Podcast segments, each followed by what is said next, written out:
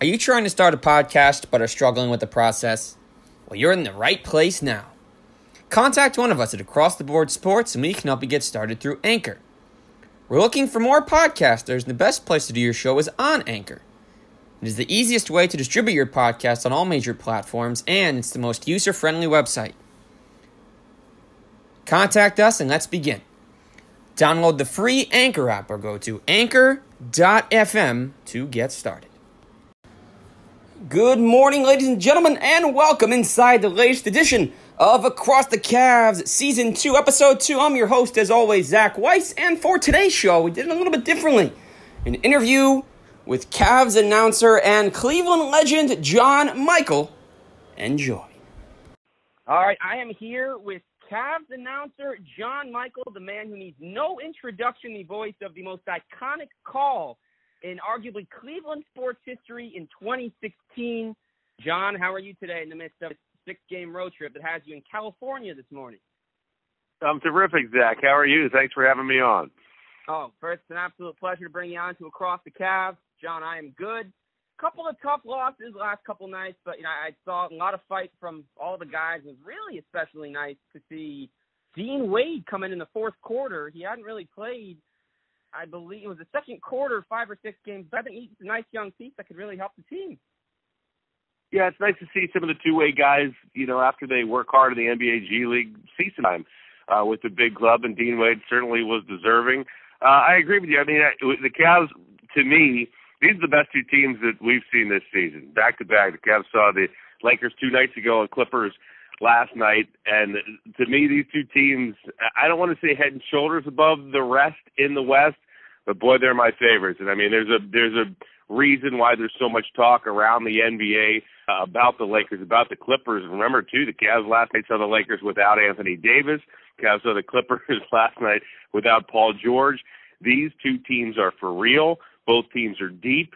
Both teams have, you know, that big superstar which could carry a team through the entire playoff run uh, in LeBron James and Kawhi Leonard. So um, two really good clubs. Cavs put up a nice fight, you know, and again, it's a young Cavalier team.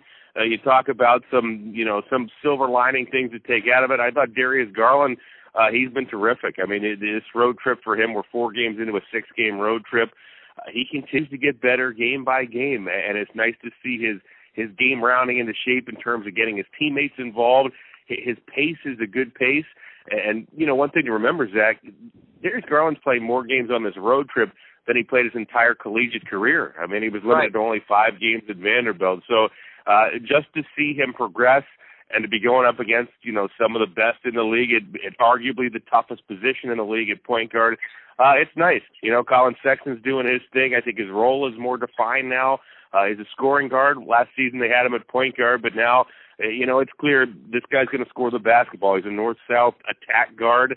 Uh, and and to see these younger players come around and to play under the bright lights of Staples uh, each of the last two nights, right. it's nice, you know, and it's what this organization is about right now. You know, defining pieces that it can work with moving forward uh, when the record gets back to where it wants to be. Talking about Darius Garland, and like every rookie, you know, he played five games at Vandy. Cavs also had Kyrie back in the day. He only played nine games at Duke, so maybe that's a foreshadowing to next year's draft. Anyway, getting back to this, uh, thoughts on Garland. I agree with you completely. Of course, you see him uh, courtside, front row every night. Been playing some great basketball. Uh, shooting percentage started off, I think, what 35 to the first 10, 12 games. Now he's comfortable in his game. He dropped 20 a couple times.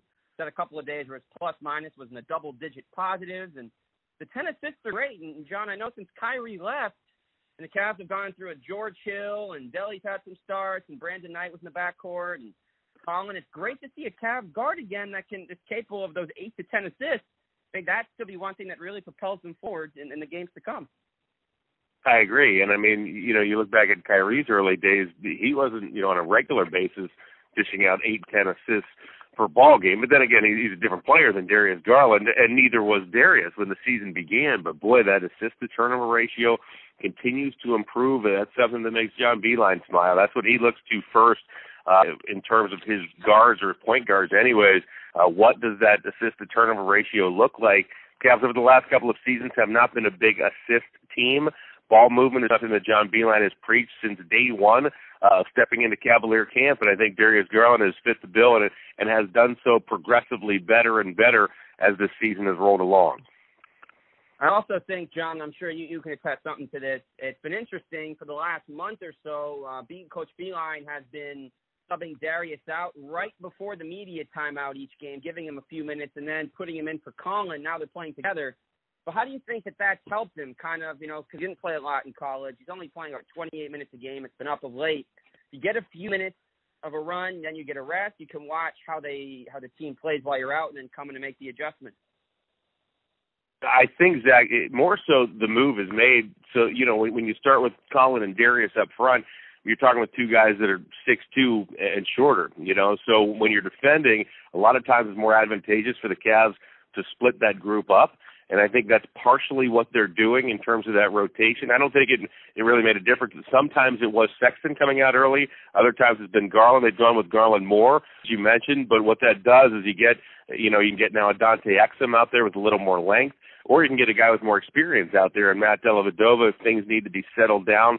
John Beilein obviously trusts the veteran in Dellavedova to be able to get the Cavs into offenses sometimes when things start to get a little scrambly out there on the floor. I think it's worked. I mean, I think that was the impetus to you know to do that, to bring one or the other of the young guards out early to start get that ro- to get that rotation mix going. And you know, the first couple of times they did it, bringing Darius back with the reserves, it was a really nice mix. Uh, it was a nice energy group. Darius was able to adapt well uh, to that bench group. So I, I think the the coaching staff liked what they saw, and that has continued in terms of bringing one or the other, usually Darius, uh, off the floor uh, about five minutes into the ball game. And you talk about you know, the importance of facing them and how it's improved the defense in the second unit. And John, obviously, both these guys are very young, and clearly they'll be Cavs for the foreseeable future both going to be great in the long term. But what do you think is the best way that, let's say, there, there's a couple games and they, for, for whatever reason, the only two healthy guards are Collin Darius, and you have KPJ coming off the bench. How can these two young guys at 19 and 21 years of age coexist in Cleveland playing together successfully? Well, I think they just need to continue to reps. And then you threw Kevin Porter in there, and you know, unfortunately, Kevin's been banged up over the last couple of weeks. Uh, but I think it's going to be easy for them to coexist because I think they're all, you know, they're all going to be terrific NBAers. Uh, and we have to remember that Porter and Garland are, are just 19, and Collin just turned 21. So right now, it's it's just a matter of getting reps. It's a matter of playing well together. It's a matter of seeing, you know, who plays well with whom, not just among the three of those guys, but with their teammates as well, and and which kinds of teammates they play best with. You know, is it energy guys? Is it spot up guys? Is it you know is it big men? You know, feeding big men playing pick and roll. It all depends, and it's going to take a while to figure that out. And that's what you know seasons like this one are meant to do. You know, in the organizational cycle, you, you know that you have young pieces. You want to see what they can do, and you want to see what they can do in different spots. And to me, Zach, I think that's a big part of you know when you go on these road trips. Cavs went into Detroit, you know, on a, a home and home, the tail end of a home and home, had just lost to Detroit at home, came back, beat the Pistons on the road. Going to Denver, play a Denver team at that point, the second best record in the West. Yep. Hostile environment, altitude, difficult to play. You want to see how these young guys respond. And I think the response has been great. I mean, Darius Garland is not scared. You know, he's 19 years of age, playing at Staples each of the last two nights, playing in Denver at the Pepsi Center. He's not afraid. He's he's able to play out there on the big stage. We saw those signs out of Kyrie, and again, I'm believe me, I'm not comparing the two. They're they're completely different players, but it's good to see. They're good instincts, and we saw those good instincts out of Kyrie Irving. We see these good instincts out of Darius Garland, Collin Sexton, Kevin Porter, and I think it means signs for this Cavaliers team. And then John, shifting gears a little bit from guard to the small forward spot. I, I've always liked this guy since uh, two years ago when he was a rookie, and he had the respect of LeBron and Isaiah Thomas when he was there, and all these other guys. But Cedi Osman, he got the extension it was right before the season or shortly into the season. But I've finally, you know, he's been inconsistent. Some nights he'll have zero, some nights he'll have 15. Sometimes defense is great, sometimes it's not. I feel like he's. What are your thoughts on him? I feel like he's really started to emerge on this road trip. He had the five threes last night. I feel like he's been a reliable scoring option. The three against Denver that basically turned the game back in the Cavs' favor on the very next possession after they fell behind. I think reliable is a good word, Zach. And you know, when you look at he had an up and down start. There's no question. Uh, did Cedi in, in terms of this season, but over his last 14 games, averaging right around 14 points a contest, shooting well over 50% from the field, and his three-point percentage is up around 44% over those last 14 games. And on the other end, he leads this team in deflections. Uh, in terms of his defense, a lot of times uh, he's dealing with the top scorer on the other team uh, in terms of having to play him on that defensive end of the floor. So yeah, I, I think his comfort level is much better. I think his patience, his feel for the game. He, he's always been a smart player, but there have been times in his NBA career when he's either rushed it or he's not touching the ball a lot. So when he does, he tries to force his game a little bit. Those days seem to be mostly behind him. He's finding his spots where he can catch and shoot. Uh, he's most effective when he's a catch and shoot three point shooter, uh, and I think he is he's found his role and he's coming around, no question, in this third season. Uh, for Robson, this is a big year for him. You know, I don't think there's any question. You know, he is the Cavs' small forward right now. I think there was a lot to prove. Cedi signed to a new deal uh, this most recent summer, and I think he's getting to a portion of the season where we're starting to see some signs that yeah, he's really comfortable in this role and he can be a, a piece of this team for years to come. Definitely hope that's the case. I love watching his game and his ability to shoot. And John, a little pivot here, going from talking about the Cavs, talking about John Michael himself. And John, when we spoke a couple of months ago, you uh, told me, and I actually saw a great story about your early broadcasting days of doing hockey in Lake Erie, but in, in the Pittsburgh days. But can you talk about your journey from you got an undergrad degree in mechanical engineering at Notre Dame, and then you got a law degree. You practiced for four years as a trial attorney, and then in 2011, a pool of 200 candidates, John Michael selected as the Cavs radio announcer. How did that whole thing start, and how exactly did you make your way from representing clients in the courtroom to calling basketball and talking to NBA 6'10 men in locker rooms? Well, what I always tell would be broadcasters if you're listening and trying to figure out how to get into the business, don't do this. There, there are a lot easier ways to go about go about getting into sports broadcasting than doing this. But yeah, right. I went to Notre Dame, uh, graduated law school, and practiced law. I was a trial attorney uh, in the largest firm in Western Pennsylvania for uh, four and a half years. But when I started doing that, sports have always been my hobby, and uh, it was one, you know, sports, uh, high school football in in Pittsburgh, in Ohio. Uh, it's king on Friday nights. So one night I was driving around as a practicing attorney. I just started listening to games up in the dial, and I said to myself, you know what, I that's I think that's something I'd like to try. So on a whim, I put together a I put together a tape and sent it to a local station. A week later, I got a call. And the guy said, our, our regular play-by-play guy for high school football got sick. Can you do a game tomorrow night? And wow. I said, of course. And I hung up the phone and then completely panicked because I had no idea at all how to even begin calling a football game. But I went out, and I did it. I prepared for 24 straight hours. I went out and called the game and fell in love with it. And to my surprise, I got a call back the next day, and the guy said, "Hey, you know what? Can can you do it next week as well?" I said, "Of course." So week after week, I kept getting calls, and suddenly football season turned into basketball and hockey season was turned into baseball season. And while I was practicing law, going to court during the day, I was moonlighting, calling high school sports at night. Uh, and I got an offer a couple of years later to do minor league baseball single A in Hagerstown, Maryland. And it was one of those now or never moments. You know, I said to myself, if I don't, you know, roll the dice and, and take a shot at this now, I probably never will. So. I did. I, I put the practice of law on hold. I, I went and took the job in Hagerstown. My my salary fell instantly from six figures to low four figures, uh, and I started grinding it out in the minors. And minor league baseball turned into minor league hockey, uh, and eventually, you know, six six years later, fortunately, I was in the NHL with the Columbus Blue Jackets, and from there, I, I headed back to Cleveland and and was with the Cavaliers. So it's been a a crazy, circuitous journey. Uh, fortunately, you know Zach, in this business, you know, you, you have to be fortunate. The right people have to hear you at the right time, and of course, part of that is, is hard work. You know, you have to grind it out. You have to be willing to to go anywhere. My my journey in minors took me to Hagerstown, Maryland, Johnstown, Pennsylvania, Springfield, Massachusetts, uh, and then on to Cleveland in the minors uh, before heading down to Columbus to do the NHL and then back to Cleveland to do basketball. So, uh, fortunate, blessed, all of that uh, to be uh, you know, to be where I am right now, and uh, you know, our family is fortunate that we're able to uh, we're able to call uh, the NBA right now on, on Yeah. Fox Sports Ohio. And then, so honestly, John, it sounds like you had a little foreshadowing. And that, how long were you in uh, Springfield, Mass, for when you were there? I was there, I was there for two seasons with the Springfield Falcons of the American Hockey League, which uh, is equivalent of uh, AAA baseball uh, to the NHL. Okay, so it basically. And did you have a chance to visit the Naismith Hall of Fame while you were living in Springfield? Listen to this. I lived I lived literally a half a block from there. Never went. and in Oh, fact, really? and in fact, that's where. And when the team was picked up to go on road trips, we met at the hall of, in the Hall of Fame parking lot, got on the buses and got on the road trips. And for whatever reason, I was so wrapped up in hockey. It you know you get so wrapped up in the job that you're doing at that time Yeah. that you know I never found the time to do it. And now I look back and think to myself, I literally could have gone every day for for two straight years to the Basketball Hall of Fame. Never went. Wow. Okay. And I'm sure you you've gotten around to it since then. Yes, I have. I have. I have been there since as a visitor to Springfield, Mass. Correct.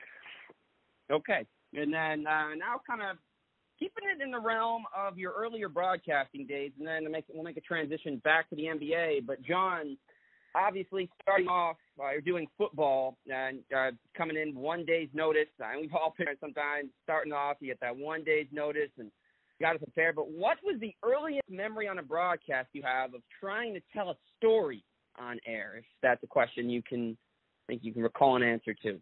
And then how would that compare to now, telling a story on on the air? Well, that's an interesting question, and to me, Zach, that takes a long time to be able to figure out how to do it well. Uh, particularly, well, on both, really, uh, on radio and on television. More experience on the radio side, but to be able to wind a story in while the action is continuing isn't the easiest thing to do. And in football, you have to, you know, you have to measure it in terms of the plays. I mean, you have a pretty good idea how much time you have in between plays, but remember, you have an analyst too. You have to wait for that comment, so it's it's a little tricky. I think it gets a little trickier when you're doing basketball or when you're doing hockey. Now you have some natural breaks in basketball with the free throws Yep. to tell stories. Uh, but hockey can be hockey can be a little dicey. And again, you can wait for a whistle for a face-off or something like that. But I think it's a real. I can't remember the first time I did that or I attempted to do that. But what I can tell you is that it's an art and it takes a while. And and in terms of you know giving advice to wood broadcasters, my hugest piece of advice is to listen to every single thing that you do. Every broadcast you have now, they have archives. Back back in the day, I was putting in cassette tapes and, you know actually taping myself to be able Wow. to listen back. But that to this day, that is my single most useful tool in terms of getting better each and every game. It's listening back. What I do personally is I put a line down the middle of a piece of paper, take notes, and on the left side I put things that I don't like. The right side I put things that I like. I might have only one thing on the I liked it side and pages and pages on the need to get better side. But that's to me the, the the best way to get better. And you study things that you do that you don't like and you try not to do them again and, and sooner or later if you continue to do that and, and stay with it, you'll get better naturally. And uh, you know, again, I I don't think it's difficult if you do if you call games and don't listen back to what it sounded like. How do you know how it sounds? You know what I mean? Like, how do you know if you're getting better? So to me, that you know, the single biggest piece of advice I can give to young broadcasters coming up through the ranks: listen to everything you do, critique it, and critique it hard. If it doesn't sound like people that you like to listen to in the business, figure out why. Break it down and determine what you need to do to sound like those people that you like to listen to in the business. Wonderful advice, John. Thank you. And I'm sure everyone will uh, appreciate the, the chance when they're listening back to uh, to listen. And uh, John, my next question then to go from the art of telling a story and ways to improve. And obviously, this is a year that you look at the record.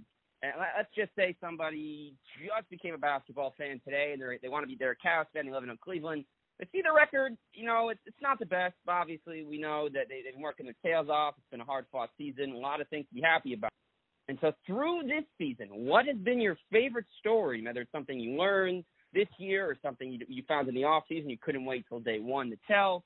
What's been your favorite story? Story uh, you've been able to tell on the air for the Cavs this season?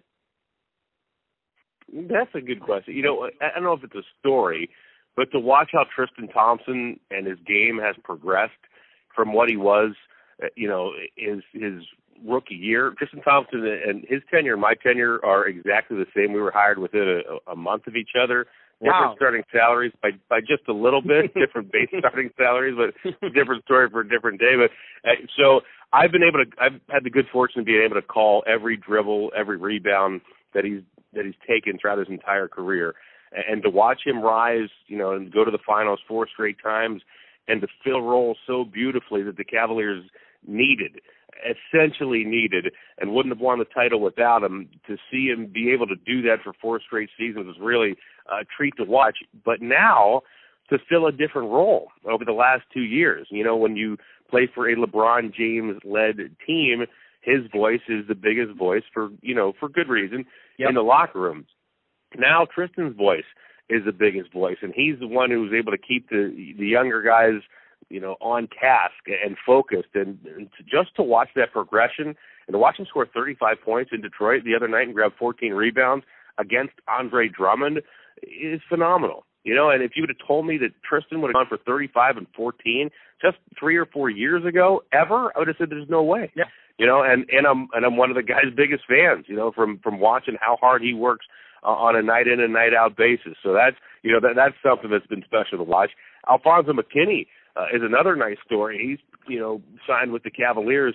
Alfonzo about I think it was 2016, so it was about a little over three years ago. Paid $175 of his own money to try out for the Windy City Bulls in the NBA G League in his hometown of Chicago. Yep. Barely made the cut, hung on, eventually became an NBA G League All Star, and a couple of years later, he was signed by the Raptors, later by the Warriors. Now he's with the Cavs after beginning his career before that uh, in Europe. He said he played in Luxembourg for about a thousand dollars a month. Uh, so just Wow. to see this guy work hard, bet on himself, get himself to the NBA, and now be a part of what the Cavs are doing, uh, it's special. And, and frankly, Zach, I mean, there are stories like that all over the NBA, and to me, it's what makes this sport special. Uh, just to see how some of these players have gone uh, from from where they began uh, and from where they are now, and and how they've earned every single bit of it, uh, is really something special. And I think it's it's a big part of what makes this league so great. And on Tristan, I think John, correct me if I'm wrong, and I'm sure this came up during the game when he when he hit 30. From what I remember, I thought I think his career high was 29 in his second year, but I don't think he ever touched 30 until the 35 point night. Yeah, he was never anywhere near 35. Uh, and and it's, it, I mean, again, it, it's he never was asked to do that before. You know, prior to last season, it would have been for Tristan to take that many shots would have been would have been a big problem when you have LeBron and you have Kyrie and you have Love and you have everybody else uh, around. That was to me that was the beauty of Tristan because he's a perfect role player. I mean, you see some of these teams nowadays, Zach, that that peter out when they get into the playoffs, and it's because yes, they have talent, but they don't have guys who understand their roles, or they have guys who try to do too much. You know, they're talented players, but they just don't fit. We see that time and time again every year in the NBA. And Thompson was the perfect fit piece, and he played that role beautifully, even defensively. I mean, you can think of some of those stretches when he was defending Steph Curry during those runs to the finals for four, five, six seconds on the switch and doing it incredibly well. And uh, like I said, Cavs don't win a title if Thompson's not there in 2016. But then you fast forward to see the kind of player that he could be and and has been over the last season or two, particularly this year.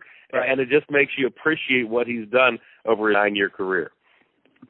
And the crazy thing is, I don't he's I don't believe he's 30 yet. He's still technically, and he's been here since 2011. It's his 10th year, and he's still or ninth year rather, and he's still at 28, 29. It, it's crazy. Yep, that 28 years of age. Yeah, he was a baby, and the Cavs picked him fourth overall back in 2011. Same year they took Kyrie number one, so those two came in at the same time. Uh, two 19-year-olds, and uh, it's almost hard to believe now uh, he is in season number nine. and said something. And then last thing on McKinnie, he's also, he, he had a great, great stroke of luck to the tryout in the NBA. He was on the Raptors and the Warriors in the in mixed years. If he had been a Raptor in 2017 and a Warrior in 2018, he would have just had both rings. I'm sure he'll get one at some point, but that close, just I kind of like Varejao, was just wrong place, wrong time. The one year his career ended in Cleveland, he goes to Golden State. and and the Cavs and the Cavs won. Yeah, and how about, I mean the the opposite flip of that is how about Patrick McCaw? He just happened to be on the Warriors roster for two two straight seasons. Then was a Raptor last year. Guy's been in the league. He's only in his fourth season. All he knows is NBA titles. if you had to guess, what who's the only player to have won three straight NBA titles the last three years? Patrick McCaw is not on the tip of everybody's tongue here in the NBA. But uh, hey, congrats to him. And you're right, McKinnie, wrong place at the wrong time. But I, I tell you this, McKinnie was asked if he's happy to be in Cleveland uh, at the start of the season, and he said, you know, same story. He said, "Hey, listen, I was I was playing in Luxembourg about five seasons ago. I'm thrilled to be anywhere uh, in the NBA, and it certainly has shown in his play." And then, John, we talked a lot about your career and about the Cavs. Let's transition a little bit to your partner. Some of the most colorful phrases I think I've heard in my lifetime is Austin Carr. Also, probably debatably the most uh, contagious laugh I've ever heard on a broadcast. Um, what is your personal favorite AC catchphrase? Oh, geez, there's so many. I I wouldn't know where to begin, but I, I'll tell you this, Zach. I love that guy. I mean, life is better when Austin Carr is around. You know, you know how you know people in life that whenever they're there, when they're at dinner with you, suddenly dinner's ten times better than it was without them. And that's that's how Austin is. And there's no hidden agenda. You know, in a business where you know you hear things about these, you know, these people or this people or that. Austin Carr is the most authentic human ever, and it is a sheer joy to be able to work alongside him. I, the, what's interesting is that Austin and I, you know, since I got to the organization nine seasons ago, we've been good friends. You know, and I, I made the transition, of course, from the radio side to the TV side this year. And when people ask, you know, well, what it might have been tr- not troublesome, but what you know did you think looking forward may have been an issue, or were you worried about? The one thing that I had zero worries about ever was chemistry with Austin Carr. I mean, if you can't work with Austin Carr, you, some you know you need to get a new profession because he's just a he's so nice and he's so engaging and he, and people love him so much that it's a, like I said, it's a joy, Zach, to come to work with Mr. Cavalier uh, each and every day, and I, I couldn't be happier to to share the booth with him. And I know the fans definitely enjoy listening to the two of you guys every night. Sometimes it's cool to also see Brad Daugherty in there, but when you guys are out there, the two of you telling great stories, laughing back and forth, and no matter what the score of the game is, volume's on full. Every other noise in the room is on mute because you got you got you got J Mike and AC emceeing the Cavs game. Well, thank you, Zach. I, I appreciate the kind words. Like I said, it's been uh, it's been a joy over the last nine seasons on the radio and on the TV side. So uh, I feel blessed and uh, can't wait for more years to come. Oh, for sure. And uh, John, as I, I told you before we started uh, today, talk, going back to Springfield, and I've actually I, today is the first time I've ever actually heard the voice of basketball's creator. There was an interview done with James Naismith in 1939, I believe, when he was visiting at a Knicks game, and he talked about how basketball started and how there was rough housing, and the first ever game featured a dislocated shoulder, several black eyes, and an unconscious individual. Because that's when he instituted the rules that you can't travel and you have to dribble with it. And then that game had no casualties. But so that was in 1892. Here we are now in the year of the Vision 2020. 13 original rules of the game were printed in the Springfield YMCA Training School newspaper. And John, what is the game of basketball meant to your life overall? Playing it, announcing it, watching it, studying it, all the all of it. Well, that's an interesting question. Let me tell you first this, even talk about another irony. I, when I was in Springfield, I taught as an adjunct professor of broadcasting at Springfield College, which is the place where James Naismith invented the game of basketball. So wow. another irony. Not only not only did I not go to the not only did I not go to the Basketball Hall of Fame when I was there, I taught at the place where basketball was invented by James Naismith. He may have penned that actual interview or article right there where I taught at wow. Springfield College. Yeah it's uh it, it's been special. I mean, you hear this so much, and it's true, Zach. It's about people. You know, I, I think back to I think back so fondly about even my first coach, who I worked with, uh, was Byron Scott, and just how he welcomed my family and I into the basketball mix. And it's interesting. You know, I came from the NHL, So you know, you you you come in knowing that you have to prove yourself to you know people say, well, is this a hockey guy? What what kind of a hire is this? You know, to, to show that you know the game of basketball. And Byron, within moments of meeting him, I don't know if he, he recognized or, or what, but whatever it was, he welcomed me in with open arms and treated me like family and my wife. Uh, we didn't have any kids at the time, and welcomed us into the circle of coaches. And that is something I will never forget. Uh, and that was my entree, my entrance into the NBA, and, and Byron Scott helped facilitate that, and that's you know, that's an example of the kind of people that you meet along the way who make this journey special, and I think that's what it's all about. Austin Carr is right there in that category. Uh, then you look at some of the players along the way being able, you know, for four straight seasons to call LeBron James and crew making it all the way to the NBA Finals. I mean, there are guys who have been in this business for decades and decades who've never even been near uh, the NBA Finals. So it's special, uh, and and there's no question that has not been lost on me. It's not been lost on my family. What this game has meant to me, and, and I'll take it a step further. What the Cavs organization uh, and Chairman Dan Gilbert have meant to me, taking a chance uh, on me in in terms of putting me in a position to succeed. So that's those are all things that are special, Zach. Those are all things that I'll never forget, and make this this sport and this organization so meaningful to me. And and John, closing notes, closing question for you for today on the Across the Cavs podcast. Uh, John, obviously this is hard. It's your you've been here nine years. Talk about come across so many great people in the relationship with uh, with Coach Scott and with Dan Gilbert and the entire organization. But you know, you had the, the amazing call of yours, Game Seven, 2016. Can't tell you how many times I've listened to that over and over. But outside of that call, outside of that game, uh, if you can't pick just one, that's totally okay. Because if if I was in your shoes and I had to answer one, I'd probably be flabbergasted, have no response. But let's see, your favorite Cavaliers game that you've called besides that Game Seven in 2016. Oh boy, I mean, there's a there's a good list of games. Now, I mean, LeBron won a couple of games during that stretch, during that four game stretch. There was a game he won in Toronto, which was incredible. A game he beat Indiana was amazing. I, I might have to say it was. Let me think what game it was. It was Game Four in. I'm trying to think. 2015. All right, I think it was. It was. It was the season the Cavs.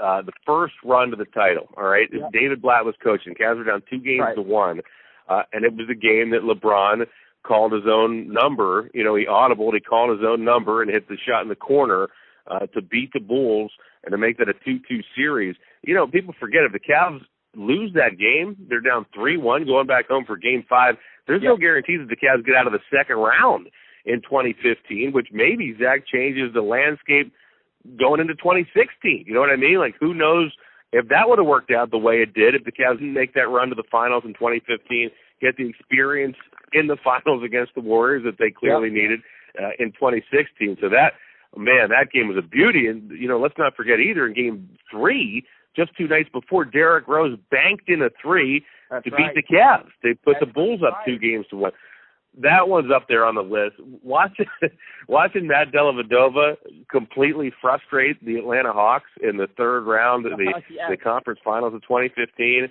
I'll never forget that. I mean, the, Al Horford got ejected one of those yep. games for trying to you know take out Dellavedova when he fell to the floor. Yes. Jeff Teague, you know, was was irritated the whole was irritated the whole series. I mean, Dellavedova was a monster with Kyrie in and out of the lineup uh, in that 2015 run. So Eh, those are some that stand out. I mean, again, it's hard to pinpoint one, but man, what a what a magical four year run and so many great games and and you know at the time to not take it for granted because it's not gonna it's not gonna last forever. It's the way the yeah. NBA works, uh, and it, it was it, and we didn't. It, it was a special special run, and we're just like I said, we're fortunate to have so many great games uh, during that four year span. And also, last note on that, didn't, if I remember correct, didn't he also in the bowl series get Taj Gibson ejected from one of the games as well? Selly? That that rings a bell. Maybe I think that rings a bell. Yeah. Again, I don't I don't know for sure, but man, well, he was a menace. He, wasn't he? I mean, he was fantastic. Here, well, here's one of my lasting memories of that 2015, of the Matt Dellavedova in 2015. After Game Three, the Cavs won game three at home to go up two games one in that final series against Golden State. Yep. Um, and, and you know, people forget too that game one that the Cavs lost went into overtime. I mean, the Cavs were a bucket away from going up 3-0 in that series. Yeah. Uh, but Matt Dellavedova played. He had to defend Steph Curry with Kyrie Irving out of the lineup, and literally left everything out there on the floor. Had to get, you know, he was dehydrated. Had to go to the Cleveland Clinic yeah. after the game uh, because he was so spent. So we, Zach, were in there. You know, we do that. We go into the locker room and we see the podium, and during the playoffs, especially the finals, things take a while after the game's over. So we were finally heading to our cars, maybe 90 minutes, I'd say, after the game was over. Right. We start. We leave the arena, walk into the parking garage, and there's a there's a fun little area in Cleveland. It's about half a mile away from the arena, and it, you know, way it's you know eight ten blocks away. It's called East Fourth Street, and the chants of Delly, Delly, Delly are still echoing from way. I mean, about a half mile away. This is a good 90 minutes after the Cavs had won Game Three, and Dellavedova did what he did uh, Wow. against Steph Curry. And walking to my car, it still gives me chills to think about it. Uh, it was it was really special, and it gives you an idea just how the the city of Cleveland uh, adopted the Aussie uh, for what uh, Dellavedova did during some of those runs. and he's actually been my personal favorite player since his rookie year. It's funny because I never watched him at St. Mary's, but then he comes in. I think it was a nationally televised game against Miami in LeBron's final year before he came back when Delly was a rookie, and I think he, for some reason, he drew the start at shooting guard that night. He only shot one for six. He played 30 minutes, and he just saw the hustle. And I mean, he's as you said on the broadcast, and I saw the tweet a couple days ago. Joe Burrow just won a national title, and still Delly's his guy. So I just think it's great that a guy can go undrafted at St. Mary's, coming from the land down under, and in a league that features a Twitter account of Aron Baynes having 60,000 Twitter followers, for the Dellavedova fan club to be so wide open to athletes and people of all walks of life, I think it's great to have to see that for him. Yeah, the Joe Burrow thing was terrific. Again, for those who don't know the backstory, Joe Burrow was at Ohio State before he ended up at LSU, won the Heisman, just won the national championship, and he he had a Dellavedova shirt on and was asked about it. And he said, "Listen, I saw this guy dive to the floor once and punch somebody right in the head." And Joe Burrow said he he became my favorite player instantly. so, like like Joe Burrow, Zach, uh, you both you both are big fans of Matt Dellavedova. All right, and John, thank you so much for your time today. It's been a pleasure having you, and I look forward to speaking again. Oh, you got it. Anytime. Take care. Go Cavs.